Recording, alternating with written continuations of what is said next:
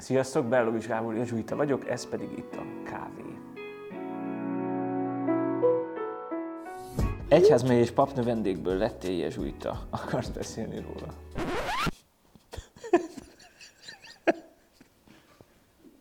Ez milyen kérdés? Ettől féltem. Na jó, beleengedem magam, jó? Egyházmegyés papnövendékből lettél jezsuita. Akarsz beszélni róla?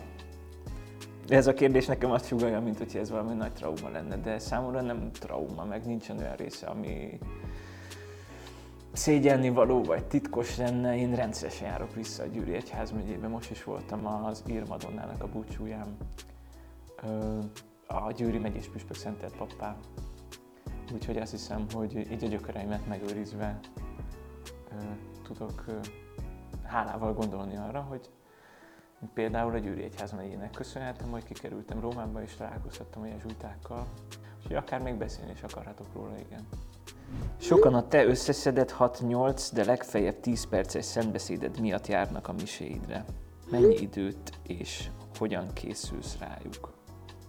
Azért azt remélem, hogy nem csak emiatt járnak ide, mert vagyis az én szent miséimre, mert azért ott igyekszünk a többi dolgot is szépen rendben tartani, ami a zenét illeti, ez nekem mindig nagyon fontos, és nem csak azért mondom hozzá, hogy akkor ez egy kicsit én álszerényen tudjuk kiegyensúlyozni a dolgokat. De igen, 6-8-10, nagyon ritka, hogy ennél hosszabb. Elmondom miért.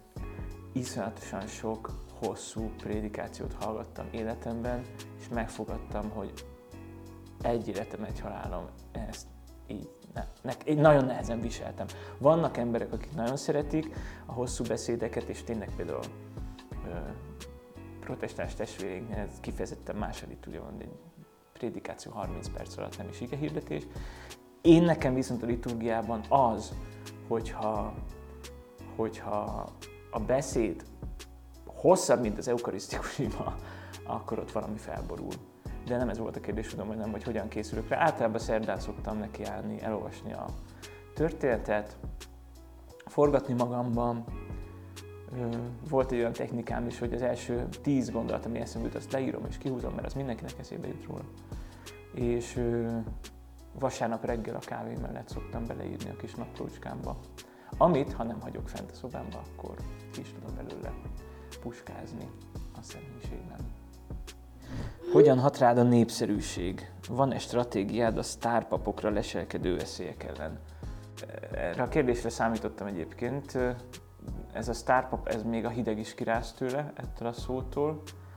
Szerintem rosszul hat rám, és amennyire lehet, igyekszem, hát most ugye éppen belebeszélek egy kamerába, de azért akik itt ülnek mellettem, és itt hátul mosolyognak, pontosan tudják, hogy ezek azért nem az én kezdeményezéseim, és nagyon ügyelünk arra, hogy, hogy ez ne legyen túltolva. Úgyhogy úgy hat rám ez az egész, hogy próbálom az életemnek a lényeges részét azt valós emberi kapcsolatokban élni. Mindig net, net vagy és elegáns, sőt divatos. Szerinted mennyire teszi a ruha az embert? Mm, egy olyan családból jövök, ahol tiszta ruha, ing, így jártunk iskolába is, az édesanyámnak. Nagyon fontos volt. Szerintem egyszerűen otthonról hozom magammal azt, hogy hát amit akarunk mondani, ahhoz legyen a megjelenésünk is méltó, és azt hiszem, hogy az Isten örömhíréhez, meg azokhoz a komoly dolgokhoz, amikkel mi foglalkozunk, én a mise ruhára is, albára is de a hétköznapi ruhában is törekszem, hogy ne legyen szkívó, de hogy legyen ápolt és tiszta. Ez fontos. Van-e nem hívő barátod? Volt-e az életedben olyan dolog vagy jelenség, amit egy kifejezetten nem hívőtől tanultál meg? Klasszikusan agnosztikus vagy ateista barátom nincsen. Mm, azt gondolom, hogy a barátsághoz hozzátartozik az, hogy legyen valami, valami közös alap de ö, nem gyakorló hívő barátaim vannak, ilyen keresztény kultúrkörben felnövő. Én amit szoktam tanulni tőlük, hogy rámernek kérdezni olyan dolgokra, amire egy csomószor szerintem a nagyon hívő emberek nem. Mernek kritikusak lenni, És hallgatnunk kell sokszor, hogy kívülről egyébként az emberek mit mondanak, mert a belterjesség veszélye az szerintem az azért, az azért ott lehet a mi köreinkben is.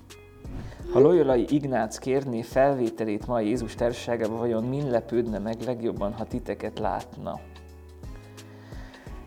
Én attól tartok, hogy nagyon sok minden. Tehát Szent Ignác az, akit mindig mise ruhában ábrázolnak. Neki mintha ez lenne az attribútuma. Hát biztos, hogy meglepődne azon, hogy én itt most miért nem reverendában vagy habitusban ülök.